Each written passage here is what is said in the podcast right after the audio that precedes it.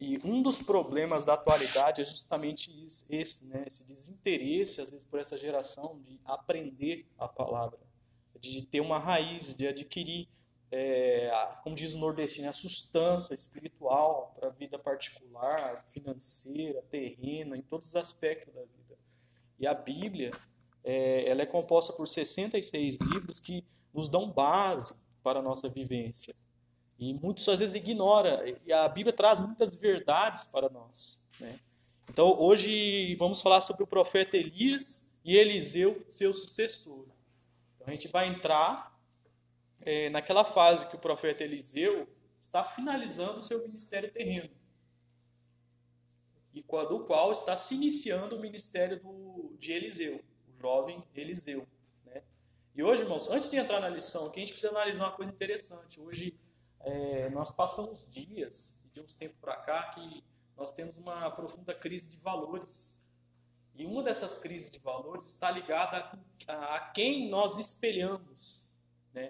Antigamente, eu estava até comentando com a minha esposa, o Érica, às vezes quando uma pessoa era separada para uma função na igreja, um cargo, alguma coisa que o pastor chegava e conversava, a pessoa se alegrava o coração, falava, nossa, graças a Deus, vou fazer algo para Jesus. A pessoa se alegrava e a família da pessoa se alegrava. O pai, a mãe, o vizinho, nossa, que bênção. Que bênção, o irmão ou a irmã está fazendo algo para Deus. Olha que bênção. Então tinha uma certa reverência a isso, né, que infelizmente de uns tempos para cá, a gente vai se perdendo, meio que relativizando tudo. Ah, tipo, é para Deus, vamos fazer aí de qualquer jeito. Aí Deus aceita, Deus aceita, Ele conhece a minha humildade. Só que embasado na palavra, a gente vê que não é bem assim. Nós precisamos ainda dar esse valor. Nossa, é para Deus, que honra. Como que Deus olhou para mim? Eu, um cara que antes desgraçado, antes andava nos caminhos tortos, que até hoje ainda peco, mas pela graça e misericórdia de Deus, estou ali fazendo algo para Jesus. Dentro das minhas limitações e sendo capacitado pelo Espírito Santo. Porque a Bíblia também diz que o Espírito Santo nos capacita. Às vezes nós não sabemos fazer, mas Ele vai nos instruir. Ele vai nos instruir na palavra, no louvor. Então é só para citar essa crise de valores. E acerca do relacionamento do profeta Elias e Eliseu, você acontece aquela coisa de o Eliseu se sentir inspirado por Elias. Ele olhava para Elias, ele não queria ser Elias, ele não queria ser de fato a pessoa Elias, mas ele queria ser como Elias. Eu olhava para Elias e falava, não, esse camarada, esse profeta é de Deus. Ele é usado por Deus, eu quero me inspirar nesse cara, eu quero seguir um ministério baseado nisso. E você vê Eliseu pedindo o mesmo espírito de Elias, não, eu quero ser usado. Quero ter essa ousadia, conforme Elias tinha. E isso é interessante. Esse lance de inspirar novos líderes é interessante. Porque às vezes a gente vê líderes que querem apenas liderar. É um líder totalitário que só ele sabe fazer, ele não quer compartilhar, ele não quer ajudar novos líderes. Às vezes a gente vê pessoas que têm um potencial dentro da casa de Deus, mas a gente quer abafar. Não, se eu dar oportunidade para fulano, eu vou ficar subido, né, na presença de Deus, eu tenho que estar em evidência. E a gente não pode alimentar esse sentimento. Né, doutor? O cara tem que viver de outra coisa. Né? Sim, eu acho assim, se eu abafar alguém na igreja, você está querendo viver. Sim, e só citando essa crise de valores, Dudu, porque é interessante, porque eu comecei a estudar esse texto aqui e vi o quanto Eliseu se inspirava no profeta Elias, né? Era uma amizade, mas era algo além de uma amizade, de querer ser como Elias, ser como profeta. Hoje em dia fala assim, quem quer ser o pastor? Não sei que professor fez essa pergunta, foi você, Dudu? Eu falei, quem tem chamado? Quem tem chamado, tá, mas eu já vi uma outra igreja perguntar, quem quer ser pastor? Quem quer almeja o pastorado? Ninguém nem levantou a mão. Nós conhecemos parte do peso da responsabilidade, que é um ministério glorioso pela misericórdia de Deus, mas é um ministério que exige responsabilidades, renúncias, né? Antes, há uns 20, 30 anos atrás, todo mundo queria, eu quero ser pastor, eu quero ser usado por Deus, eu quero ser profeta. Que as pessoas oravam e jejuavam e corriam atrás e começavam a desenvolver algo para Deus na igreja e se alegrava o coração daquela pessoa, da família. Então é em cima dessa inspiração que Eliseu tinha sobre Elias que possamos hoje, esta manhã, resgatar esse sentimento, que é interessante. Não é pecado a gente olhar para fulano ou para fulano e falar, nossa, eu que ser usado como aquele fulano ou como aquela fulana. Não é pecado, irmãos. Se tem uma boa referência a uma pessoa de Deus, tem que se inspirar sim. Claro que a nossa regra de fé é a palavra. Eu não vou idolatrar o Mateus. Eu não vou idolatrar o Dudu, o pastor. Não, isso já é pecado. Porque só há um Deus. Você pode se inspirar em lideranças, né? É claro que os líderes são falhos. Muitas das pessoas que eu olhava lá atrás, pregando, ministrando, louvando, que caíram por algum pecado, que talvez frustrou as minhas expectativas humanas, né? Porque eles são os humanos. Assim como eu, estou sujeito. Se eu não vigiar, eu caio. Qualquer um de nós caímos. Então, esta manhã vamos resgatar esse sentimento, que além de uma amizade, era um instrumento de inspiração, né? Então vamos lá, nossa lição, irmãos. O profeta Elias e Eliseu, seu sucessor. O texto ao qual nós lemos aqui, irmãos, lá em 2 Reis, no capítulo 2, é interessante que a primeira coisa que eu noto nesse texto, irmãos, a gente não vai ler ele inteiro não, mas tem um detalhe interessante, ó. No versículo 6, no versículo 5. Deixa eu ler para os irmãos aqui. Então os filhos dos profetas que estavam em Jericó se chegaram a Eliseu e lhe disseram: sabes que o Senhor hoje tomará o teu senhor por cima da tua cabeça. E ele disse: também eu bem sei, calai-vos. E Elias lhe disse: fica-te aqui, porque o Senhor me enviou ao Jordão. Mas ele disse: vive o Senhor, vive a tua alma, que te não deixarei. E assim ambos foram juntos. Então você vê que por 3 vezes, Elias, os filhos do profeta falando, Eliseu, fica aqui, vou partir para outro lado. Mas Eliseu ele fala: não, eu quero ir junto, eu quero estar junto. Independente do que aconteça, eu quero estar do seu lado. Eu quero aprender. Vamos conjecturar um pouquinho, irmãos. Eu quero ver todas as experiências de Deus sobre a sua vida. Eu estou me inspirando em você. O meu ministério está se inspirando na sua liderança e tal, né? E você vê Eliseu insistindo. Não, eu quero. Ele estava determinado. Esse lance da determinação é interessante aqui nesse texto, né? Você, talvez se fosse outra pessoa falar: não, tá bom, Eliseu, tá bom, Elias, eu vou ficar aqui no cantinho enquanto você vai para lá e Deus vai passar com a carruagem de fogo e vai te levar, tá? Mas você vê Eliseu o tempo todo em cima, ali, ó, querendo participar, né? E ele diz no versículo 9 que sucedeu, pois que, havendo eles passado, Elias lhe disse a Eliseu: pede-me o que queres que te faça, antes que seja tomado de ti. E disse Eliseu: peço-te que haja uma porção dobrada do teu espírito sobre mim. E disse: coisa dura pediste, se me vires quando for tomado de ti. Assim te fará, porém, se não, não se fará. Olha que frase interessante de Elias aqui para Eliseu. Em outras palavras, Eliseu, você me pediu que haja uma porção dobrada sobre você.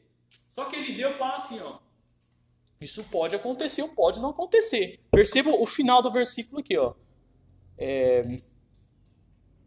Assim te fará, porém, se não, não se fará. Então você está vendo Elias respeitando a vontade de Deus.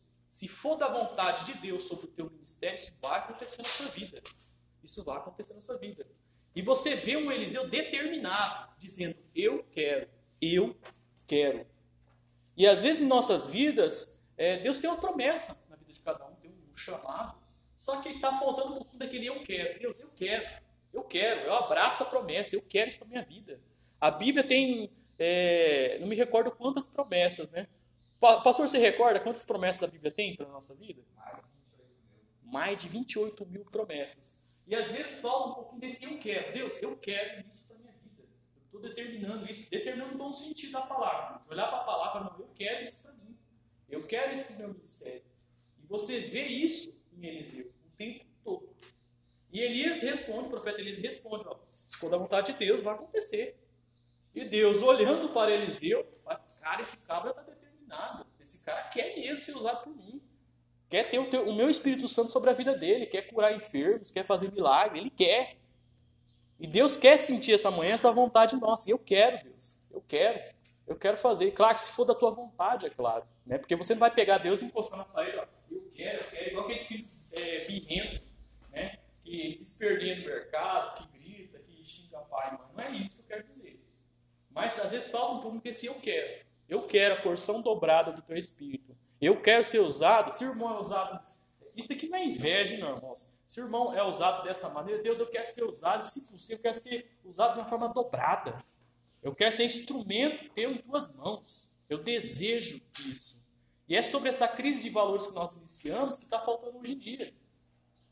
A gente expor para Deus, eu quero. Porque às vezes nesse eu quero, nós queremos, apresentamos diante de Deus somente eu quero com esses materiais. Deus, eu quero. Não é pecado, é claro, mas eu quero minha casa, eu quero um violão novo, eu quero uma guitarra, eu quero um objeto. Mas e a porção dobrada? Onde fica isso? Será que esse desejo pela porção dobrada está ficando em segundo plano? Já gosto, interessante. E quanto ao pedido de Eliseu, a primeira aula que a gente viu da lição foi o negócio da sabedoria de Salomão, né? Sim. As pessoas sabiam o que pedir, né? Você vê que interessante. Salomão, ele era um cara, sabe? De certa forma. Mas ele fala assim, eu quero alguma coisa extraordinária, eu quero uma sabedoria diferenciada para poder julgar o seu povo, para poder, né, trazer para o seu povo as coisas boas do Senhor, né? E, assim, se você for ver, a forma como que Deus fala com Salomão é a mesma que Elias fala com Eliseu. Ele fala, ó, eu posso fazer, mas aí você me fala o que você quer. Me fala o que você quer que eu posso te proporcionar isso. E às vezes a gente, só que assim, o pedido deles não tinha valor monetário. Você pode ver, o Salomão poderia falar assim, faz o seguinte, aplica meu reinado aí. Entendeu? Deixa tudo, Senhor, já vai tá bom, mas não. Nenhum deles teve. O Salomão, ele falou, ó, Deus, eu quero sabedoria. Pensando no que ele conhecia, talvez ele lembrou do pai dele. Ele falou, olha, meu pai era um cara corajoso, guerreiro, foi um dos maiores, até hoje, um dos maiores reis de Israel, mas, Deus, eu não quero cair na mesma falha, meu pai. Eu quero sabedoria. No caso de Eliseu, você vê. No cacaso de Eliseu, Elias, eu vi tudo isso aí que você fez. Ele acompanhou todo o ministério do profeta. Acabamos de ver aí, se abrindo lá. Ei, eu quero personalizar. O que você está fazendo, eu quero mais. Às vezes falta isso para a gente diante de Deus. Não pensar em valor, mas assim, diante de Deus, porque ó, você pode ver que Cristo mesmo falava para o discípulo, eu vou sair daqui. Sabe, vocês viram o que eu fiz? Vocês vão poder fazer coisas normais. E, Adriel, isso será consequência da nossa entrega a Deus. É claro que não é uma barganha espiritual.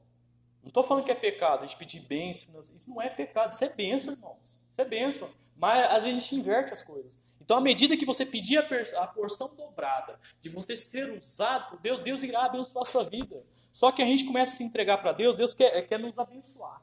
Só que a gente está acelerando o gás. Estou sendo usado por Deus, eu quero continuar no ministério. Aí, de repente, para um pouquinho, aí desacelera, aí volta 2 passos. Ah, eu queria a porção dobrada, agora não quero mais não, Deus. Eu acho que é muita responsa para mim, estou de boa, vou focar em outras coisas. E, André, você citou aqui que Elias abriu as águas. Aqui o texto vai relatar esse episódio, o texto ao qual nós lemos de 2 Reis. E é interessante que a primeira evidência de que Deus estaria sobre o ministério de Eliseu é exatamente essa. Esse vai ser o primeiro sinal sobre Eliseu. A capa de Elias cai, né, quando passa a carruagem cai, e Eliseu vai lá correndo e pega aquela capa. Aí o que acontece? Ele vai lá e reparte as águas.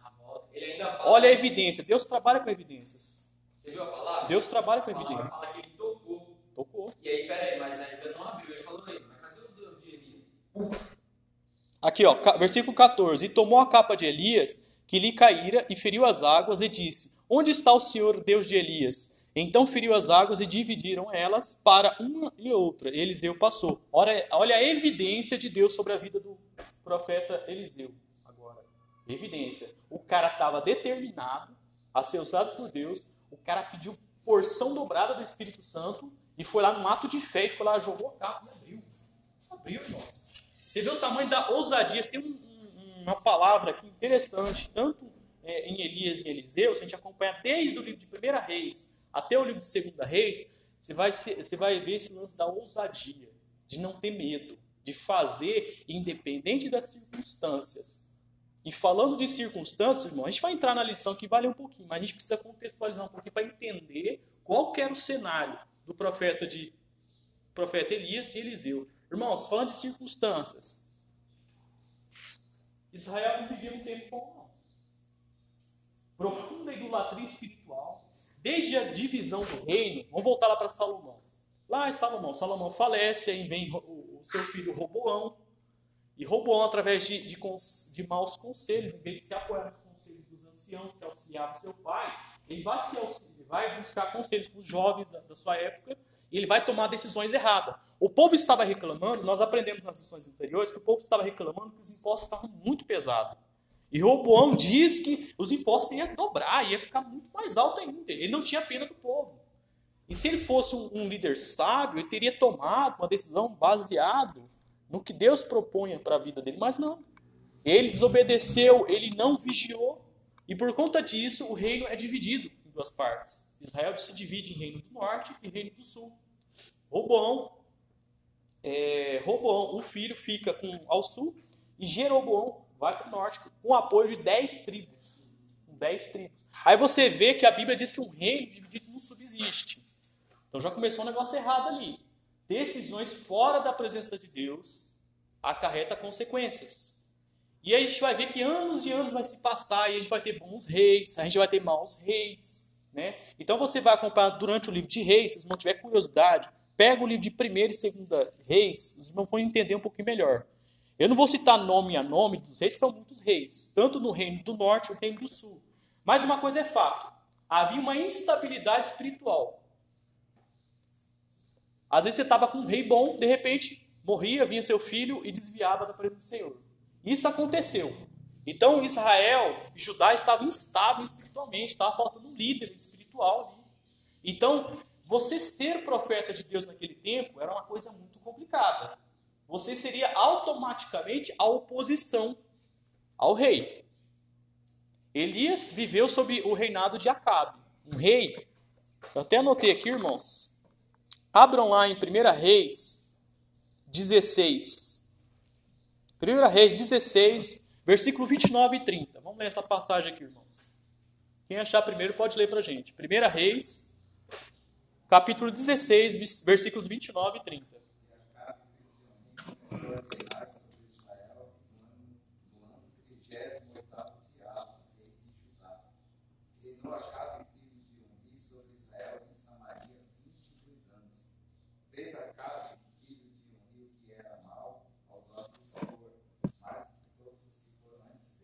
Mais do que todos que foram antes dele. Este era o cenário do profeta Elias e Eliseu. O pior cenário possível. E mais para frente eu vou falar que esse rei vai se casar com Jezabel e vai construir bosques e templos aos deuses pagãos.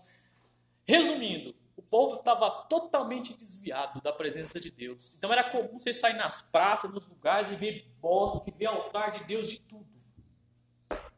Isso era comum. Agora você pensa ser um homem ou uma mulher usada por Deus neste tempo. Era fácil ser profeta de Deus? Porque as pessoas, o rei esperava um profeta que dizia, que falava sobre bênçãos para o seu reinado. Tanto é que o rei, a gente vê em vários momentos na Bíblia que o rei até pagava, financiava profetas. A gente vê a oposição que o profeta Jeremias enfrentou no seu tempo. Veja o profeta Jeremias, irmãos, antes ali, no período do pré-Babilônio, do cativeiro, você vê uma oposição grande de um grupo de profetas que profetizava em nome do Senhor falsamente para falar sobre bênçãos. E aqueles profetas falam assim, não, vai ser um período de bênção, Deus irá prosperar a nação, e Judá será próspera, mas aí Deus levanta um camarada chamado Elias. E Elias fala, não é nada disso, eu vou falar agora em nome do Senhor. E as profecias acerca do que estava acontecendo eram as piores possíveis. Então percebam bem, agora voltando aos tempos de Elias. Então haveria uma oposição muito grande do rei em relação ao ministério de Elias. Então Elias, você vai ver que ele vai ser um homem influente, mas ele vai sofrer muito. Ele vai questionar algumas vezes seu ministério, porque era difícil, irmãos. É difícil você se manter fiel numa nação que está totalmente virada de costas para Deus, né?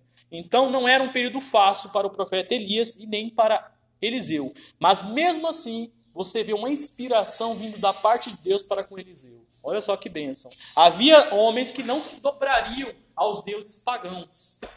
E assim Deus olha para essa geração de hoje, para nós aqui esta manhã. Nós não se dobraremos diante dos deuses pagãos aí fora, que talvez não são estátuas de ouro, de bronze, mas às vezes são hábitos, são vícios, às vezes são vidas duplas, que a gente está aqui na igreja de boa, mas lá em casa a gente é outro.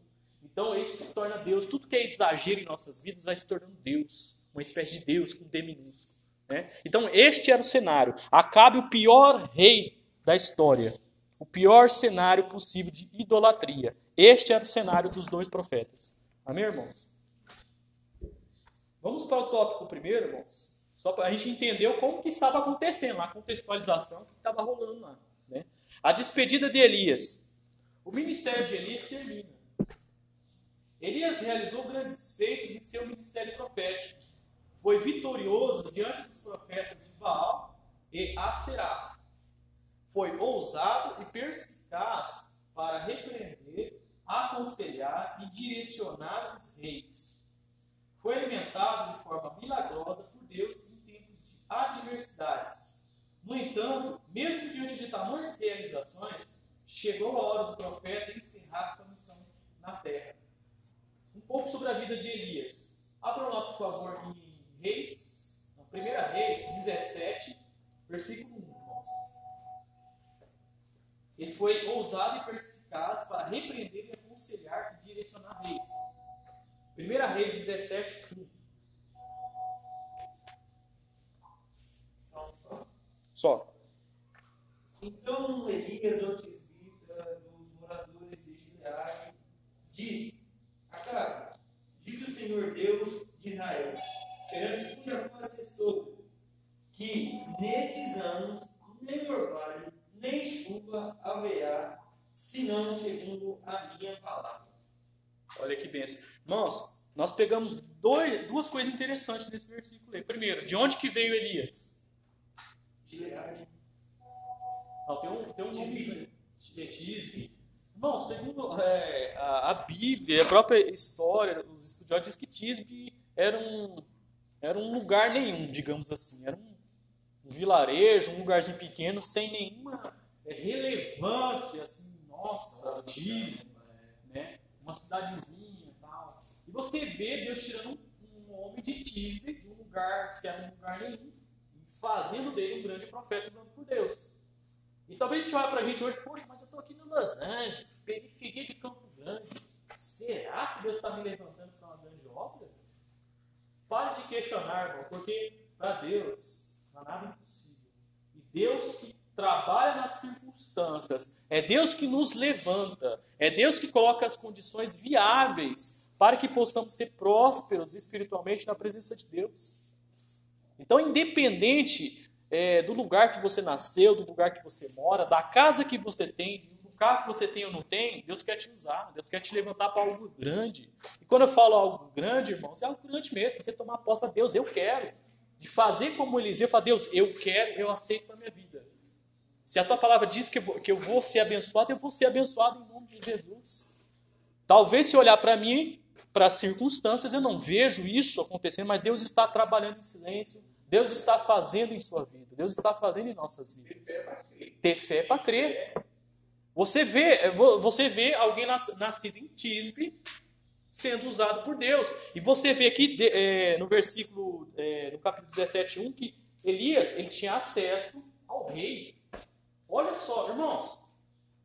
Elias, ele tinha uma relevância espiritual para o povo, mas tinha uma relevância política para o povo, tinha uma relevância de diplomacia para o povo. Elias não era mais qualquer um.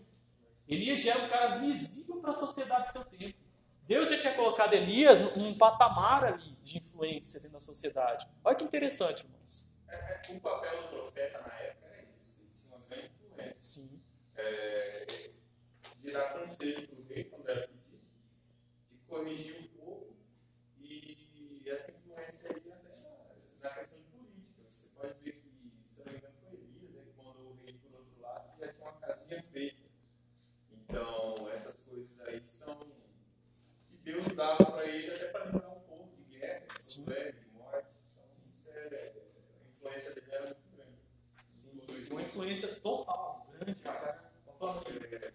Se você for reparar e analisar as escrituras do Antigo Testamento, você for estudar isso aqui, você vai perceber que no mundo de hoje, o mundo está como está as pessoas no Antigo Testamento, quando eles idólatras. De fato, mudaram talvez os personagens, mas o sistema cultural é o mesmo, irmãos. Sim. É o sistema babilônico. Vamos falar, sim. Nós vivemos uma nova Babilônia. Com certeza. Porque, deixa eu te explicar, Tiago, é o seguinte. Hoje, em 70% das igrejas, as pessoas hoje querem apenas palavras que massagem o seu ego. Como o rei Acabe gostava. Ele gostava de profetas que massageassem o ego dele. Falar que seria abençoado, o reinado ia crescer. Isso. Vá lutar contra aquele povo lá, ele já chamava os profetas dele. Sim. Profetas de Baal. Porque eles também eram influentes dentro da sociedade. Isso. E poderiam motivar o povo a fazer a sua vontade. E até os profetas que diziam servir a Deus e eram comprados. Falavam, vai naquela batalha ali, que Deus é com você e você vai adquirir. Mas aí, existiam profetas que ainda serviam a Deus. Exemplo, Elias. Eliseu, após Elias subir. E existe um terceiro profeta chamado profeta Micaías. A palavra de Deus diz que Acabe dizer que ele não gostava de Micaías. Isso aí você vai encontrar em 2 Reis. No finalzinho do reinado ou em Crônicas, se eu não me engano, vai dizer que ele não gostava do profeta Micaías. Por quê? Porque o profeta Micaías, Tiago, ele não era comprado. Ele era um cara que fazia a vontade de Deus. Entendeu? Ele fazia a vontade de Deus. Tanto é que no final havia o rei de Judá, que agora eu esqueci o nome. Acabe convence o rei de Judá, que era um rei que fazia a vontade de Deus, a lutar com ele numa guerra. E aí esse rei fala para Acabe, olha, você não tem alguém nessa terra, assim, algum profeta que dê conselhos, porque esse rei de Judá, ele entendia que os profetas de Acabe não estavam dizendo aquilo que Deus estava querendo dizer. Sim. Eles estavam atendendo à vontade do rei, não à vontade de Deus. Eles estavam desviados da presença de Deus, totalmente. Aí, quando chama Micaías fala, eu juro, fala para o servo de Acabe, fala, eu juro que eu vou dizer para ele tudo o que Deus me dissesse, segundo a vontade de Deus. Não a vontade do que ele quer, mas segundo a vontade de Deus. E o que acontece? Micaías fala, cara, é o seguinte, se você for para essa guerra, você vai morrer. Você vai morrer. Porque Deus não estava no negócio. Deus não estava. E a gente vai ver, maninho, acerca de um quarto profeta também. Mais para frente vou citar um quarto profeta, porque haviam vários profetas, haviam escolas de profetas, então era um tempo ali que o termo profeta estava em evidência. Tanto no aspecto positivo quanto no aspecto negativo. Eles atendiam o interesse do rei. Isso havia e há nos tempos de hoje, sim, também. Ah, sim. Então, só dando continuidade, irmãos, um profeta com grandeza de alma. Embora Elias seja considerado um dos maiores profetas do Antigo Testamento, a ponto de aparecer no Monte da Transfiguração, esse episódio está lá em Mateus 17, versículo 3, ele não proferiu nenhuma profecia de longo prazo, e provavelmente não escreveu nenhum livro. Isso nos ensina que a grandeza de um profeta não é medida somente pelo tempo do cumprimento de suas profecias, mas principalmente pela integridade e grandeza de sua alma. Isso é interessante. Você vê o profeta Isaías, Jeremias, você vários profetas com livros, o qual esses livros têm os seus próprios nomes, mas Elias não tem o livro do profeta Elias. Aí você vê a diferença. Deus levanta profetas para profecias de longo prazo. Por exemplo, o cativeiro da Babilônia. Foi previsto a longo prazo, a médio prazo. Elias foi um profeta levantado por Deus para profetizar a curto prazo, no tempo presente, para exortar o rei, para falar qual era a vontade do rei para o povo. Então ele estava ali profetizando acerca do seu tempo, do que Deus iria fazer ali, naquele momento, né? Porque às vezes ele tem a ideia de que o profeta é aquele cara que Deus levanta e vai falar de coisas, somente de coisas futuras, coisas daqui a 50, daqui a 100 anos. Não.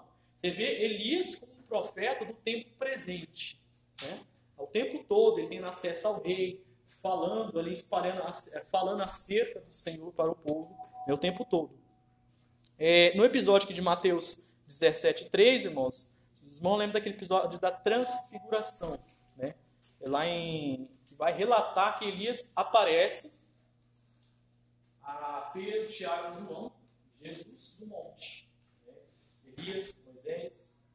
E é um episódio bastante interessante, porque surge uma pergunta, a gente tem uma pergunta interessante, né, pastor? Por exemplo, Elias, ele foi levado por uma carruagem de fogo, mas ele foi levado de forma corpórea.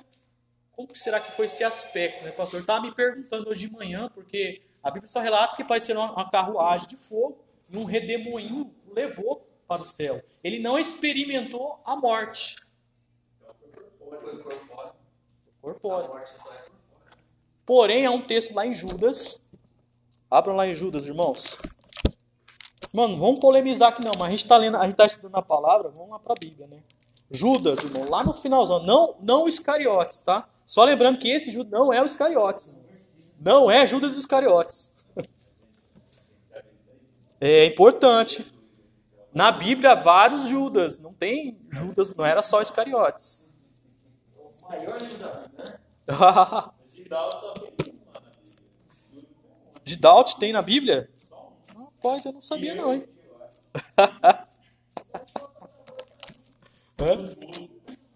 Era músico, olha que benção. Que benção, estudando a Bíblia e aprendendo, ó, tá caindo tudo, irmãos.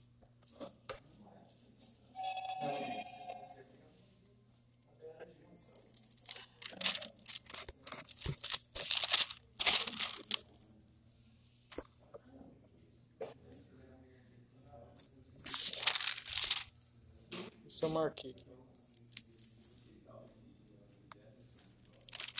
Deixa eu achar aqui, irmão. Caiu minhas coisas. Deixa eu achar aqui no cantinho aqui.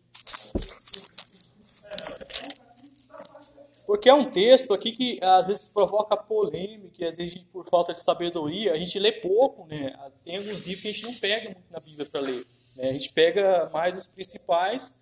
Por exemplo, Judas. Quem leu Judas aqui esse ano? Vamos falar, irmãos. Quem leu o livro de Judas esse ano? Ninguém, irmão. Ninguém, olha. E tem muita coisa relevante. Né? Só um texto que gera confusão, porque dentro da igreja eu já vi muita gente falando acerca disso, pastor. É Salmo. É até amarela as páginas de Salmo, né?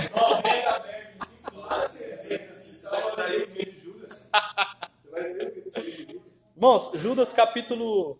Quantos capítulos tem Judas, né? Capítulo 1, né? Versículo 9. Porque eu já vi dentro da igreja. Por que eu estou citando esse texto aqui? Tem muita gente que gera polêmica e fala sobre se Elias foi levado de forma corpórea e fala que o livro de Judas confirma isso. Mas, na verdade, o livro de Judas está falando de Moisés. Olha só.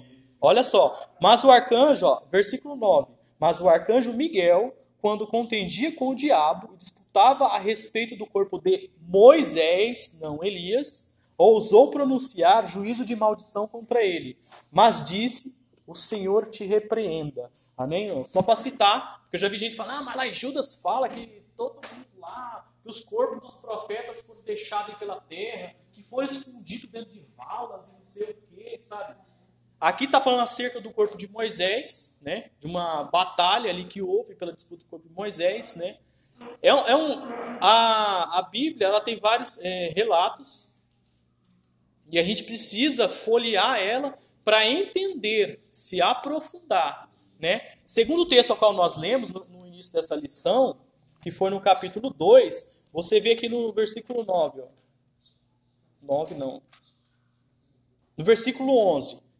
Acerca de Elias. E sucedeu que, indo eles andando e falando, eis que uma carruagem de fogo com cavalos de fogo, os separou um do outro, e Elias subiu ao céu num redemoinho. Então, ele subiu ali de forma corpórea do céu. Amém? Uma curiosidade, professor, assim, que a gente aprendeu muito tempo isso aí. Quando a gente teve, há muito tempo atrás, muitos anos atrás, na nossa igreja, estudo sobre o Apocalipse, né? E aí a gente discutia sobre as duas testemunhas, né? E aí sempre fica isso, porque foram vistos Elias e o Moisés, né? O Cristo, né? Exato. Mas o Moisés provou a morte. Mas tem um outro cara lá. No final de Êxodo. Ele não provou a morte. Enoque. Os dois da Bíblia que não viram morte. Vamos lá para Êxodo, se não me engano, que relata a morte de Moisés. No último capítulo. Não, Deuteronômio. Irmãos, há situações na Bíblia, entenda, irmãos?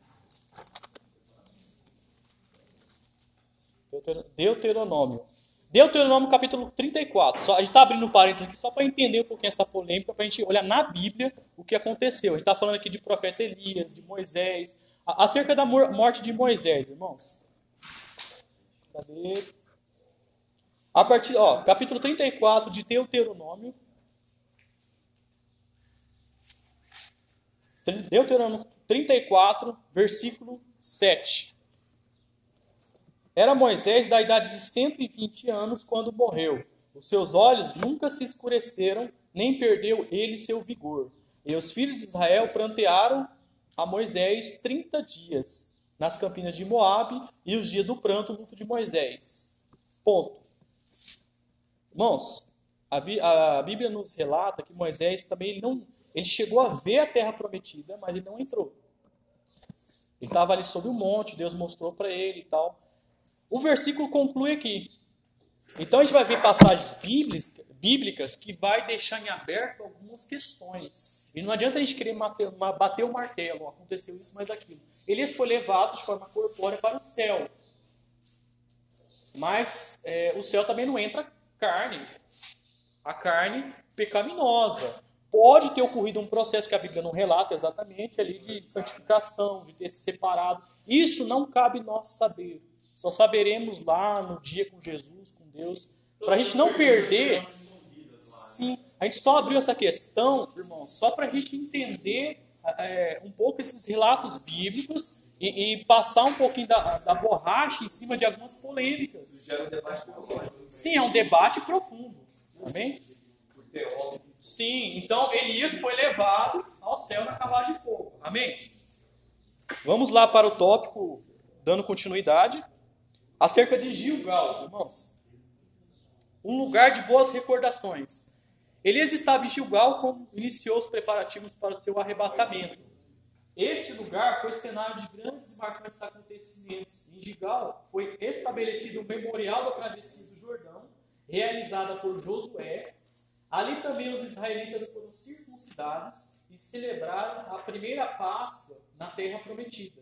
Foi em Gilgal que Elias tomou ciência do término de seu ministério profético. Deus sabe de todas as coisas, nos conduz a lugares específicos segundo o seu propósito. Amém? Tópico 2, irmãos. O pedido ousado de Eliseu. A fidelidade de Eliseu. Antes de Deus levar Elias no reino ao céu, ele mandou o profeta fazer uma viagem da cidade de Gilgal a Betel. Elias disse a Eliseu que ele não precisava ir, mas Eliseu respondeu: não te deixarei. Durante a viagem, Elias disse 2 vezes para Eliseu voltar, mas ele recusou. Para Eliseu, era uma honra servir Elias, porque esse era o trabalho que Deus tinha dado para fazer. Isso ele já falou, Eliseu queria estar com Elias. Sobre a porção dobrada, a gente já falou sobre a porção dobrada, que Eliseu desejava, ele tinha ansiedade por isso. Eu quero ser usado por Deus. Eu não quero ser Elias, mas eu quero ser como o profeta Elias, ousado na presença de Deus, destemido. Quando for pegar a história, quando Elias vai chamar Eliseu, ele não hesita. Ele não fala, não, ele só fala, não, eu só me permita que eu vá. Meus parentes, né?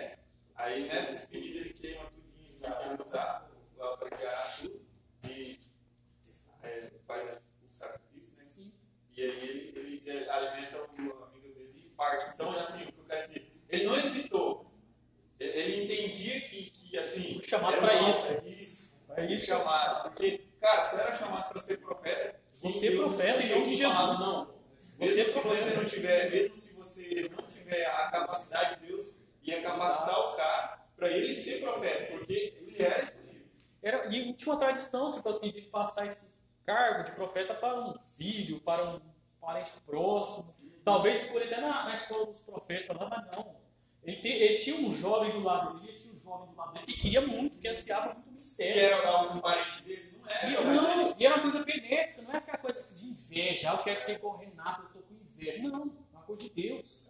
Mas não, veja bem, se Eliseu resolve ficar e não acompanhar Elias nessa viagem, e Elias não voltasse mais, fosse recolhido pelo Senhor como ele foi, aí o que ia acontecer? Eliseu seria o sucessor, mas ele não teria a porção dobrada. Por quê? Porque não teria tempo de pedir algo a Elias, porque ele ia ficar na viagem, Elias, e aí ele ia ficar, como foi dito aqui no versículo, né? Por duas vezes Elias disse aí para ele ficar, mas ele se recusou e foi. Então, ele foi agraciado porque Elias deixou ele, né, fazer o pedido, né? Pedir o que ele queria. Né? Estava com ele. Seria ele sucessor? Sim, menos sem a porção dobrada. Mas ele seria, né? Ele seria porque ele estava na escala. Interessante a análise, é verdade. Está no texto aqui, ó. Ele só alcançou a porção dobrada porque ele estava lá. Ele estava na escala, né? E a ideia dele é essa, né, Tiago? A ideia quando ele chama Eliseu, a ideia, eu acredito que a ideia de Elias era essa. Ó, ele, assim, não que ele pegue, mas vamos assim, não está falando da Bíblia, mas a gente está conjecturando aqui. Elias, cara, esse cara aí, esse meu aluno, ele precisa ter um diferencial. Sim. Certo? Todo professor espera que o aluno brilhante ele seja supere ele, né? É o que o mestre sempre espera. Então, eu acredito que Elias foi nessa ideia de raciocínio, ó, vou levar esse cara aqui porque ele vai fazer algum pedido, porque ele precisa ter um diferencial. Ele já aprendeu tudo comigo, mas... E é uma lição que a gente tira para a liderança hoje em dia, em termos de liderança. Você vê que o futuro líder, o futuro profeta, ele estava ali nos pés, não por bajulação, ele não estava bajulando Elias, não estava. Ele não estava com inveja de Elias nem bajulação, ele queria ser usado como o profeta Elias. Isso é uma inspiração boa, é bênção. Destaco, e o lance de estar, o Renato lembrou bem que no texto, ele estava com Elias. Se ele tivesse com Elias, talvez seria o diferente. Ele estava ali, e aquele lance da liderança. Às vezes está o líder, você, não, eu quero estar com o líder, eu quero aprender com o líder, eu quero ver o que Deus tem na vida dele, eu quero aprender. Fala, Mateus. Deus entendeu o pedido de Eliseu, porque os seus motivos eram puros. Seu principal objetivo era realizar mais para Deus e não ser o melhor. Sim. Né?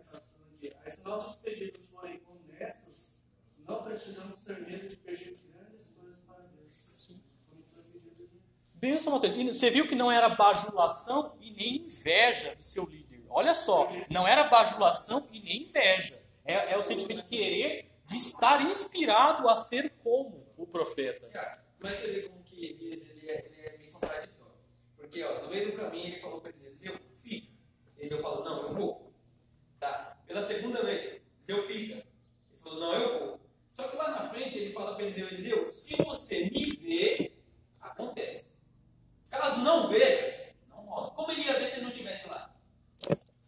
E outra coisa, irmãos, a Bíblia não diz, mas será que foi racional essa proposição do profeta Elias? Porque, tipo assim, o Elias falou assim, fica aí. Só que talvez seja um teste. Um teste para Eliseu. Vamos ver até onde Eliseu vai comigo. Olha só. Porque um bom líder faz esses testes. Olha só. Visão de liderança do profeta também. Não, vamos testar esse não. Você está preparado? Vamos ver até onde esse cara vai. Isso. Eliseu é diferente de Elias. Elias chegou na caverna lá um dia e falou, Deus, sou eu. Ele falou, não, meu filho. Tem 7.000 homens de Deus também lá. Crente, vamos. Ele deu uma rochada ali também, né? Sim. Aí Elias totalmente. Sim. Então, se a gente levar para o lado racional, poderia ser um teste que o Elias, como profeta e líder, estava aplicando a Eliseu. Para saber até onde Eliseu iria. querendo ou não, todo ser humano tem um homem dentro. Sim. Cara, você não precisa ir. Aí entra Deus. Elias, que Deus usa. Porque Elias era humano, ele não era Deus o tempo todo. Sim. Humano. Não, não precisa ir, não fica. Não, não precisa, não, eu vou. Aí entra Deus e a promessa. Ó, se você fala pro menino, se ele for e ver, vai acontecer o que ele quer. Acabou. E Elias era tão humano, e olhando para a Bíblia, irmãos, lá no relato do livro de Tiago, o qual nós lemos na lição anterior, diz que Elias era um cara sujeito às mesmas aflições, às mesmas paixões. Tudo que você sente hoje, ele sentia, irmão. Ficava triste, se alegrava. Ele entrou numa profunda depressão, achando que só ele era crente na época. Mas Deus mostra para ele que havia outras pessoas que também estavam crentes ali, né? Então a gente vê, Elias não era um Superman da vida. Todos nós temos nossas imperfeições, mas que ele era um homem ousado e determinado na presença de Deus, ele era um cara destemido, né? Que chegava no rei, apontava o dedo, que te guia. Amém? Então, meu irmão, só passando essa página, que é bastante interessante nesse episódio aqui. Você que esse texto a gente tira muita coisa boa de um texto bíblico, é interessante. Então, Elias, a inspiração de Eliseu. Para receber o que pediu, Eliseu não poderia retirar os olhos de Elias. Você já leu aqui. Isso para ele não era difícil, pois tinha o profeta como uma sua fonte de inspiração. Ele estava sempre atento a tudo que Elias fazia. As melhores oportunidades para aprender e crescer ministerialmente acontecem quando podemos nos espelhar em alguém que realmente serve a Deus com amor e fidelidade. É aquele lance que a gente já falou no início da lição. Não é pecado a gente se espelhar em um líder, um cantor, alguém que seria como referência. Não é pecado, irmãos. Isso não é pecado. Pecado é você idolatrar o cara. Ou às vezes o cara usa um blazer vermelho lá, né? Lá nos vídeos do YouTube, fala, não, eu quero comprar um blazer vermelho também, porque eu vou pregar só com blazer vermelho. Essa vai ser minha marca registrada. Aquele blazer vermelho, igual o profeta fulano. Aí começa a imitar o cara até no tom de voz. Porque isso eu já vi. Eu conheço gente que vai pregar, muda até a voz. Isso é verdade. O cara fala fininho, de repente sobe aqui. Isso que eu te digo! Aí o cara bate no público, quebra o público, que eu já vi isso acontecer também. E grita, e chuta o corredor, e sobe o corredor. Imitando o outro profeta que ele viu no YouTube. Eu vi isso já. Com a gente ele conversa normal, mas quando ele sobe no público, ele tá usando eloquência. O cara até muda a postura, assim, o cara fica desse tamanho, assim, ó. Porque ele quer imitar um cara que ele viu no YouTube ou na televisão. Isso é errado, né? Então, a visão de Eliseu para com Elias era uma visão de inspiração. Ele estava inspirado num cara que era usado por Deus. E não queria ser o profeta, mas queria ser como um profeta e ter uma porção dobrada. Amém, irmãos? Vamos virar a lição. Tópico 3. Eliseu toma a capa de Elias. A comunhão de Elias e Eliseu. Enquanto Elias e Eliseu caminhavam juntos e conversavam, o que denota intimidade e comunhão entre os dois, Elias foi separado por Eliseu por um carro de fogo. A amizade sincera e a comunhão na igreja entre irmãos que se amavam e se respeitavam sempre resulta em bênçãos extraordinárias para a obra de Deus. Irmãos, saindo um pouquinho do lado espiritual, você vê que havia um relacionamento de amizade verdadeiro entre Elias e o jovem Eliseu. Havia uma amizade também. Não era só ministerial, mas havia uma amizade entre os dois, né? E a gente, trazendo para as nossas vidas pessoais, a gente traz um questionamento.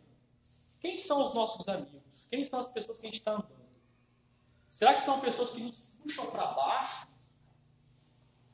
Será que os nossos amigos são pessoas que falam assim, Renato, você não vai conseguir, não. Para, desiste disso. Para. Maninho, você não consegue, não. Para. Você não nasceu para isso, não. Para. Já passar, pastor, para com esse negócio, para com esse projeto, não vai dar certo, não. Será que a gente tem amigos assim? Ou será que a gente tem amigos que são realistas? Falam, irmão, você não tem capacidade para isso, mas vamos se ajudar, vamos estudar, vamos se aperfeiçoar nisso, que a gente vai conseguir em nome de Jesus. Vamos para cima? Será que você tem amigos que te puxam para cima, que te motivam, ou você tem amizades que só te puxam para baixo? Não vai dar certo. Eu já tentei uma vez, não deu certo. Para, desiste, mano. Não vai dar certo. Então é um questionamento interessante. dentro de casa. Verdade. Relacionamento dentro de casa, casamento, família, né? E Jesus cita que é interessante, olha para Jesus, quando ele fala assim, lá no Novo Testamento, que o profeta em sua casa não tem honra. E você traz isso para os dias de hoje, de fato, né? Às vezes a gente prefere trazer um cara lá de fora, um pregador lá da Central, sei lá, de São Paulo, para pregar aqui, e a gente, olha, tá tudo até pula. Aquele grupo não virava mortal, começa a virar mortal. Porque tem um cara novo ali. Às vezes sobe um usado por Deus aqui, na nossa congregação, para ministrar. Aí a gente fica assim, fulano vai ministrar, vai abaixar a cabeça, nem presta atenção na palavra, não quer nem saber que texto que o fulano está pregando. Porque a irmã é da casa. E isso acontece dentro de casa também, conforme o pastor disse, na família. Deus está usando o cara, ou a esposa, ou o parente, o pai, a mãe, e elas de casa não dão valor. Não dá o valor necessário. Mas as pessoas de fora começam a valorizar aquilo. Olhar, nossa, que bênção, fulano, como está sendo usado por Deus, que bênção. E o lance da amizade, voltando a falar da amizade, é interessante. E é uma reflexão necessária que essa manhã. Porque se você ficar muito do lado de pessoas, no trabalho, principalmente no trabalho, tem tudo isso também. Pessoas que, às vezes, o patrão, o seu líder, o seu gestor, dá uma tarefa para a equipe. Equipe, até 3 da tarde, vocês precisam cumprir determinada atividade. Aí tem um dentro da equipe que fala, vai dar certo, não vai dar tempo, desiste disso, não esconder isso aí, fala que não deu, nem tentou, fala já não deu certo. A gente sempre tem pessoas assim. E talvez a gente, no dia de folga, a gente sempre vai tomar um tereré, um café, sempre de casa. Quem tem tempo, né? Porque hoje está uma corrida lascada, né?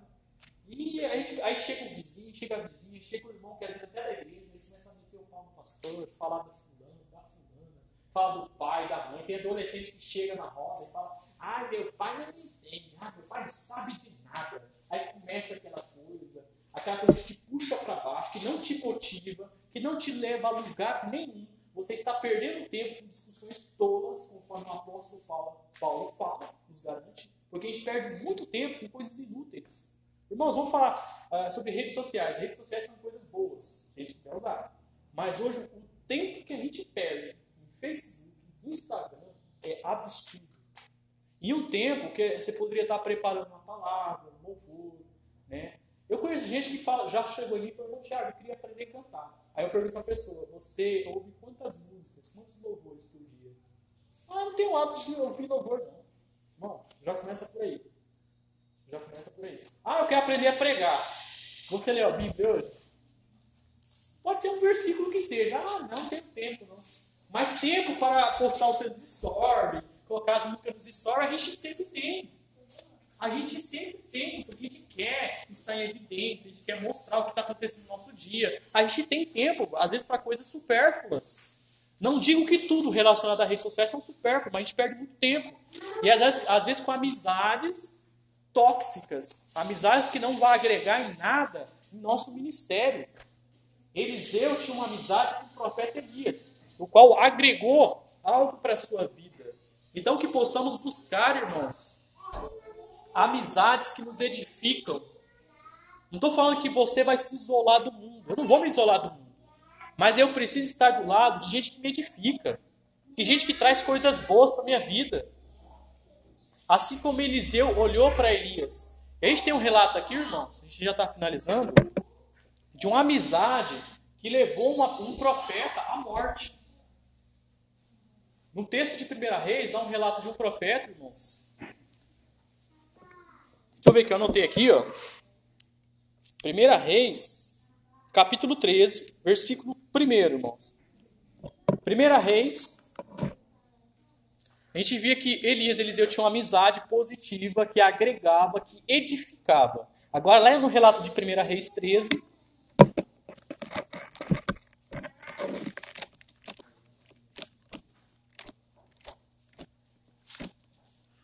deixa eu explicar. 1 Reis 13... Versículo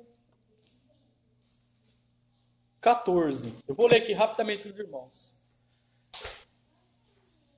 1 Reis 13, 14. E foi-se após o homem de Deus, e o achou assentado debaixo de um carvalho. E disse, és tu homem de Deus que veio de Judá? E ele disse, eu sou. Então ele disse, vem comigo à minha casa e come pão.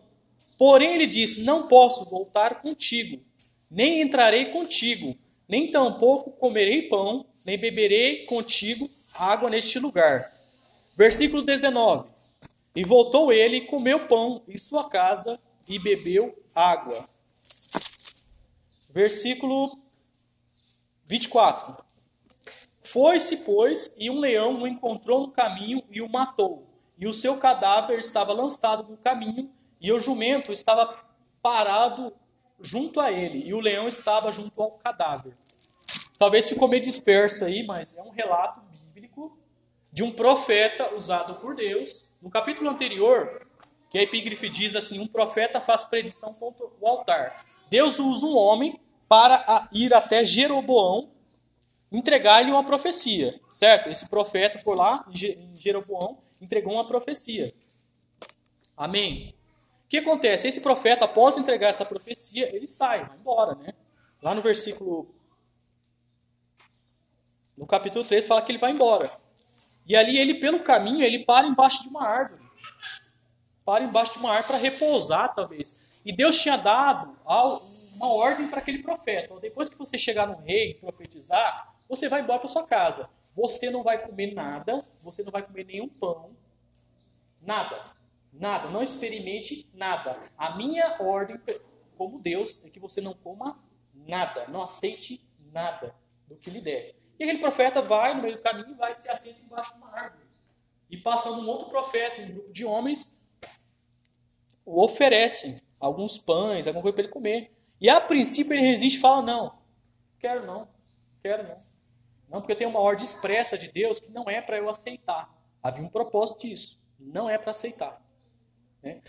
Talvez bem intencionado, esses amiguinhos, essas pessoas bem intencionadas, porque às vezes nossas vidas nós temos pessoas que aparentemente estão bem intencionadas, né? Se achega perto da gente, quer nos ajudar e tal, mas o coração só Deus conhece. E a Bíblia nos diz aqui que essas pessoas que chegam nesse profeta que está descansando embaixo da árvore, mente para ele. Olha só, diz aqui no 18, ó, também eu sou profeta, ó, ele falando, como tu. E um anjo me falou pela palavra do Senhor, olha só, dizendo, faze-o voltar contigo à casa, para que coma pão e beba água. Porém, mentiu-lhe.